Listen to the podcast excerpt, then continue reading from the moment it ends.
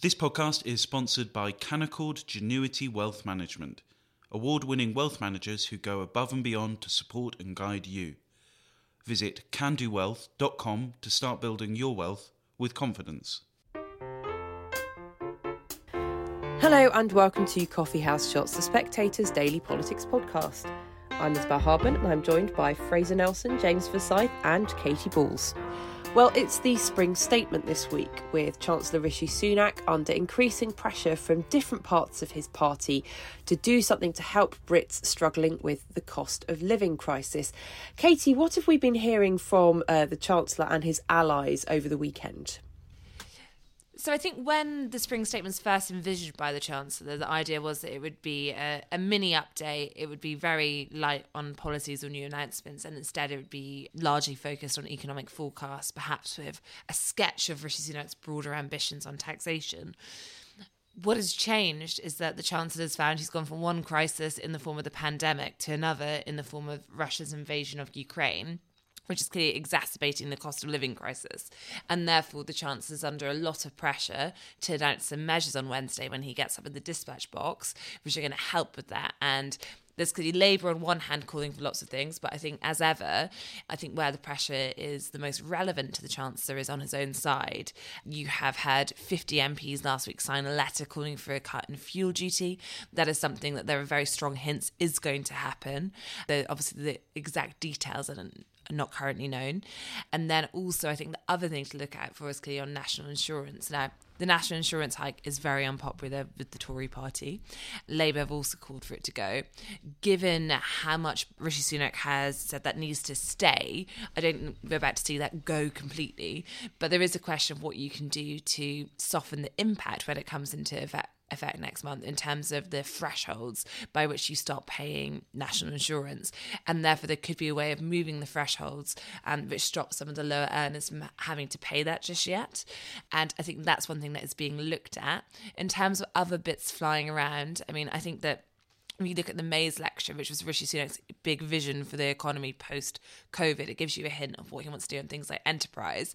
But I think if you're looking at where this is going, I mean, we heard it on Sunday yet again, which is Rishi Sunak's insistence he is a low tax Tory. Is he going to be able to do some things on Wednesday, which is going to um, add to that? I think one thing he is reluctant to do is more new spending. We heard that when he addressed Tory MPs after the budget, said every marginal pound going forward should go in cutting taxes. And therefore, while there have been some senior Tories, and I think we can include the Foreign Secretary Liz Truss, and there's talking about more defence spending, that is not something the Treasury um, seem to want to go near at all at the moment. And instead, I think tax cutting would be their preference if they can do anything, particularly given inflation. I think this is a more dramatic moment than a lot of people have appreciated because Rishi Sunak, you know, he has gone on record saying, as Katie says, that if the if the financial situation is any better, he wants that extra money to get put into tax cuts. Now that wasn't a if or providing let's presuming there's no war in Ukraine. This is a clear test of his word given to backbench MPs. Now, Question What happens if Boris Johnson says, You know, Rishi, I know what you said to those MPs, but I'm the Prime Minister and I'm telling you, I want the extra money to get put into more spending or, or more uh, defence spending? Does he then go back on his word? Does this put him in a very difficult political position? Now, it was quite a dramatic promise he made, all the more dramatic because he didn't make it in the House of Commons. It was only in the evening when he was talking to the MPs did he make what you might call the, the Sunak Golden Rule because that's what he said his pledge was. Might he now be about to break that golden rule, even within a few months of making it? And how difficult a position would that put him in personally and politically? So this this Wednesday will be quite an interesting moment for him. He might have to go back to those MPs and say, "Well, you know, I know I promised you tax cuts, but." that there's a war on. But you know, there's always something dramatic. But there's COVID. But there's a recession. There's always a but. What's the point as a chancellor of making these promises if you can't keep them? Now, this is a party that already went to an election promising the public uh, that they would not raise national insurance, and they're about to do exactly that. Rishi Sunak, by the way, is um, despite describing himself as a low tax Tory, he is one of the most enthusiastic people of putting this national insurance up. I say enthusiastic not because he likes high taxes, but because he thinks this is the only moral way of paying for extra spending. But if you go around the cabinet table, you will find him one of the most people committed to this national insurance tax going ahead. So his the brand, if you like, the political brand of the man who is tipped to be the next prime minister, if heaven forfend something would happen to Boris Johnson, is now in the spotlight. James, what kind of a mood is the Conservative Party in uh, on the tax pledges and broken promises that, that Fraser's just outlined. A few months ago, when Boris Johnson was in a particularly weak position with his leadership, there, there was a lot of mutiny over the Conservatives putting taxes up. Has that faded as other things have hove into view, at least for the time being, including the war in Ukraine? I think there's a belief that this spring statement has to do something to help with the cost of living. Now, the traditional Tory argument on cost of living is we will tax you less than Labour and that's how we'll help you with the cost of living. That was essentially the Tory rebuttal in 2015 to Ed Miliband's whole argument about the cost of living and the squeeze middle. Obviously, the national insurance increase complicates that argument because while, while they can argue that they will tax you less than Labour, they still can't get round the fact that they are putting up taxes. So I think the question is, you know, how much does the spring statement reposition them there? what does it offer people in terms of help with the cost of living at a time when you know petrol prices are at an all-time high? Now, I think there is the only consolation on that front is that the oil price has come down off its recent peak. It's about $40 down from where it was, partly because people think that the, the Chinese economy is going to slow down, which causes other problems. And then I think the other big question is what do you do about energy bills? I think if, as many people expect, the energy price cap goes up to £3,000 in October, given how much that would put a squeeze on household spending, I think it's very hard to see how that doesn't cause a recession without some kind of government assistance. Now, I think it's quite clear that the Treasury line is we've already done £9 billion for the April price cap increase.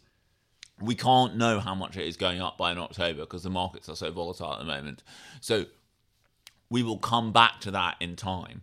But I think these cost of living issues are, are really pressing because if the energy price cap goes up to £3,000 in October, that is going to make a material difference to household incomes, quite a long way up the income scale.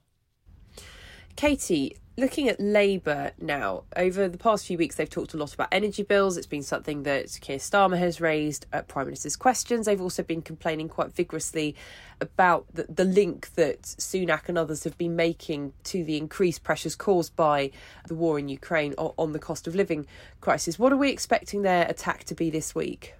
So we heard over the weekend various Labour attacks. I mean, Labour is still calling for VAT to be removed on energy bills, as well pointing out that does have issues in terms of the Northern Ireland Protocol. If you remove VAT on energy bills under the protocol, that would not apply to Northern Ireland, um, which I think might be one of several reasons that the Tories and Rishi Sunak are not currently considering it. You're also hearing a lot about this windfall taxes on North Sea oil companies as a way they would uh, fund some of their pledges. And then, effectively, I think the key one which they're going to keep pushing at, because lots of people around Keir Starmer really think this is a huge political mistake by the Tories is national insurance and saying that, that the entire national insurance hike has to go. And I think that what you're hearing people like Rachel Reeves saying is talking about how, you know, the Tories are low growth, high tax, and, and trying to plant those lines in, in terms of criticising Rishi Sunak's response. We had Conservative Spring Conference over the weekend in Blackpool and also the Scottish Conservative Conference in uh, Aberdeen as well. And one of the enduring things from that conference is Boris Johnson's speech, where he appeared to compare the war in Ukraine to the Brexit vote. This is what he had to say. I know that it's the instinct of the people of this country, like the people of Ukraine, to choose freedom every time. I can give you a couple of famous recent examples. When the British people voted for Brexit in such large, large numbers, I don't believe it was because they were remotely hostile to, to foreigners.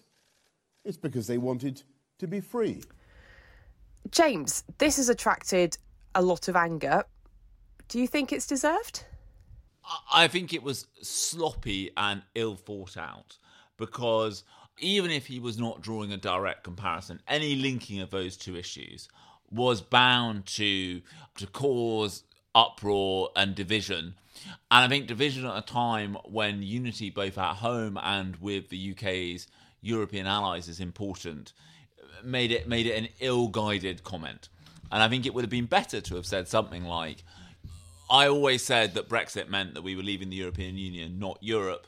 And the Ukraine crisis is proof that our commitment to the security of the European continent it has not been changed one jot or one iota by Brexit. We are still there helping, and we're still working with our friends and allies in the EU to to put pressure on Russia. You know, you could have talked about it like that. I think to to draw any link was just and I, and I, don't think he was trying to draw as much of a link as some of his critics are saying but it was still it was still just very ill thought out because it was bound to cause controversy and it was bound to to, to suggest that he was comparing the two things which is obviously a slightly ridiculous comparison because you know there, there is no you know uh, you there, there the two situations are not analogous but you know the funny thing is that Boris used to do my job. He used to be an editor. It's his job to work out when you're going to put together a form of words that will convey a meaning different to what you intend it to do.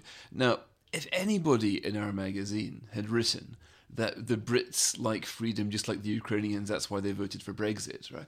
I like to think that at least three people would come up to me and say, Look, Fraser, this isn't the proof. Are we sure we really want to do this? Uh, and I would have said, No, no, that's obviously the writer's obviously gone a bit crazy, so let's, um, let's ask him to rephrase. So I suspect that Boris Johnson intended to cause a fuss here. I think he thought strategically it's within his interests to rally the troops. I find it hard to think he was so naive that he wouldn't have known that a comparison with the, vote for Brexit and fighting off the Russians was incendiary. He specializes in verbal bombs. That, that that's what that's what he does. And in this case, of course, you do two things that are deeply unhelpful. One is to basically question the patriotism of those voted for Remain. I think that's an awful thing to do. There were during the campaign, I think Brexiteers were very, very careful and quite right too, to make clear that they might want to leave the EU, but but those who wanted to stay in the EU loved freedom, loved their country every bit as much. And the other thing it does, of course, is completely antagonises the rest of the EU. I mean, I've seen lots of their former, uh, like Carl Bildt, the former Prime Minister of Sweden, has been denouncing Boris Johnson for this, saying we shouldn't be inviting him to any summits. It reintroduces this sort of Brexit rancor at a time where we had forgotten about Brexit. I mean, Britain in the last few uh, weeks has basically been marching lockstep with the European Union. It's been um, quite an important healing moment, if you like, to think that after Brexit we could unite in the face of a common enemy and Europe as a whole, and I mean Europe as opposed to the EU, could come as one. So why would you want to lose that precious moment by making some sort of playground point comparing the Ukrainian attacks to to Brexit? So I think it was. Um, it, it was up there with the Jimmy Savile joke, which he made against Keir Starmer in um, things which should not have been said. And Katy, just on Ukraine, there is a NATO summit later this week. Just fill us in on, on what the political efforts are to uh, try to, to, to help Ukraine this week. I think it's interesting. I think uh, I think looking at what Boris Johnson's trying to do in the Ukraine situation, just picking up on what Fraser was saying just then about those comments, it's interesting that Downing Street has not attempted to, you know, double down on this at all. Instead, you've had, you know, cabinet ministers suggesting that the prime minister has been misinterpreted. You've got Downing Street figures, um, you know, ultimately suggesting how it appeared in words was not how they thought it would appear when you said.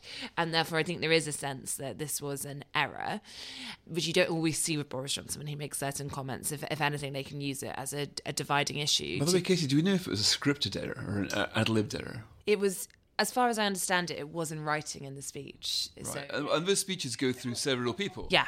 Well, there's a question as to how many people those speeches go through because I was saying to something, oh, you would expect, you know, surely several, lots of people to look after speech like that. And they suggested perhaps I was being um, naive as to how many people look over speeches in number 10. But, but I think, therefore, there is a sense that I think how it appeared in writing, which suggests it is something that they had planned to say, was not in the end how it turned out to be executed. I think that when it comes to what the Prime Minister is now planning to do, I think part of the reason it's seen as an error by many around the Prime Minister is they want to project him as a statesman like figure who is, you know, Ukraine's best friend in all this.